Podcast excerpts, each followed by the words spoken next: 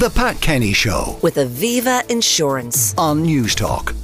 Paraic Horkan is listening to all of that from the west of Ireland. Is it gardening weather, Porrick? Well, it's very damp at the moment, Pat, but the good good news is the weather's actually improving for the Easter weekend. So we're looking at high temperatures from tomorrow onwards. And if anything, probably a bit of frost tomorrow night, Pat, Thursday night. So if any of our listeners have any tender plants that need to be covered in your greenhouse or tunnel, certainly cover them with a gar- bit of garden fleece. So with the with the clear skies comes sunshine by day and a bit of frost, Frost. by night. Yeah, okay. absolutely. Now you have some ideas to get the kids into Easter gardening uh, on the theory that uh, if they grow something like a strawberry, they'll eat a strawberry. I don't know if they'll do the same for a carrot.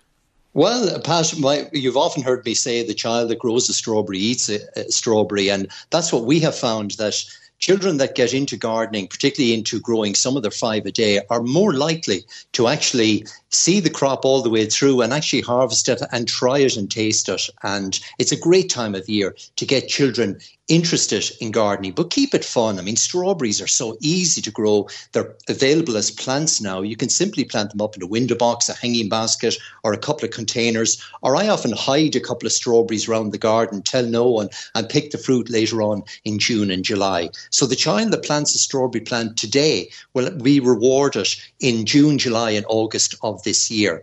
But also fun plants like pumpkins. We think about them in autumn, but this is the time of year we sow the seed of pumpkin seed. And there's a lovely black variety called Tuffy, T U F F Y, in the Sutton seed range. I'd highly recommend that. But also the big pumpkins like 100 weight. We sow the seeds indoors at this time of year and plant them out in May. And of course, the favourite with children are the sunflowers, Pat. And if you want a really tall variety, there's one called Russian Giant. Again, you sow the seeds on a windowsill, simply in a in a paper cup with a little bit of compost. They'll germinate in ten days, and you can plant them out of doors in May to give you fabulous sunflowers right through the summer. And the lovely thing about sunflowers is that they attract the bees and the ladybirds, but also in the autumn they attract the garden birds for the beautiful sunflower seed. Which are high in protein. So it's a great time of year to get children into gardening. There's such a spectacular flower, uh, the sunflower. Beautiful. Now, and so easy to grow. Some of the questions coming in. I use my eucalyptus tree for foliage in floristry. Um, so it's a florist. Can I cut it Yeah. back this year and by how much? The great thing about eucalyptus so eucalyptus comes to us from australia and in australia with the forest fires they're often burnt right down to ground level. And even a 30 or 40 year old eucalyptus will regenerate itself from ground level. So here is a plant pat that's evergreen. It holds its foliage 12 months the year and you can prune it as hard as you want. And this would be a perfect time of year to prune eucalyptus back. So shorten the back by three or four feet and create a lovely kind of coppice effect and you'll actually get nicer colour in the young foliage. So my advice is really to cut your eucalyptus back every couple of years. I have felled a tree that had to be removed. I'm left with the stump. Now, I don't want the tree to regenerate and I'd like the stump to decay as soon as possible, but I can't afford stump grinding. I'm, I've read if you drill holes in the stump and fill them with fertilizer, it will rot quickly. Can Paraic recommend a fertilizer from the garden centre for this purpose? Well, you can act. There's actually a better product, Pat, and it will cost you the same called Root Out. So there's a, spe- a specific treatment for the control of stumps. Now, many stumps, particularly stumps like Leylandii or conifers, don't regenerate. Once you cut them, they actually rot away.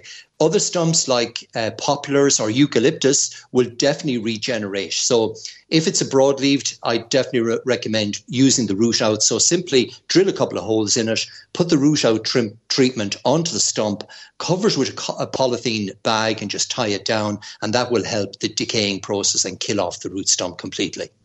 Can you recommend a white flowering hedge or shrub to grow to about five or six feet, uh, slightly over a wall?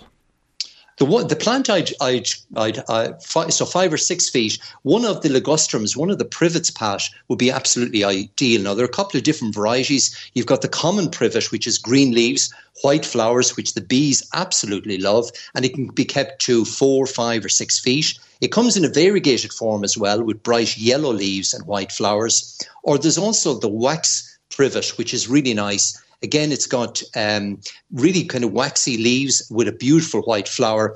Or there's one that flowers in the winter, a plant called Viburnum tinus. And that will grow again four to five feet. You can trim it as a hedge, but it'll actually come into flower in October and flower right through. It's actually still in flower at this time of year, so it'll be a little bit different, and it makes a beautiful hedge. So that's Viburnum tinus, and a great time to plant it. Uh, another one on hedges: Is it too late to plant a beech hedge? That's from James. No, no, James. The good news is beech doesn't come into leaf. It's one of the last trees really that comes into leaf. It and the ash. So beech are dormant until the first week of May. So April is actually an excellent time to plant them. Pop into your local garden centre. They come in.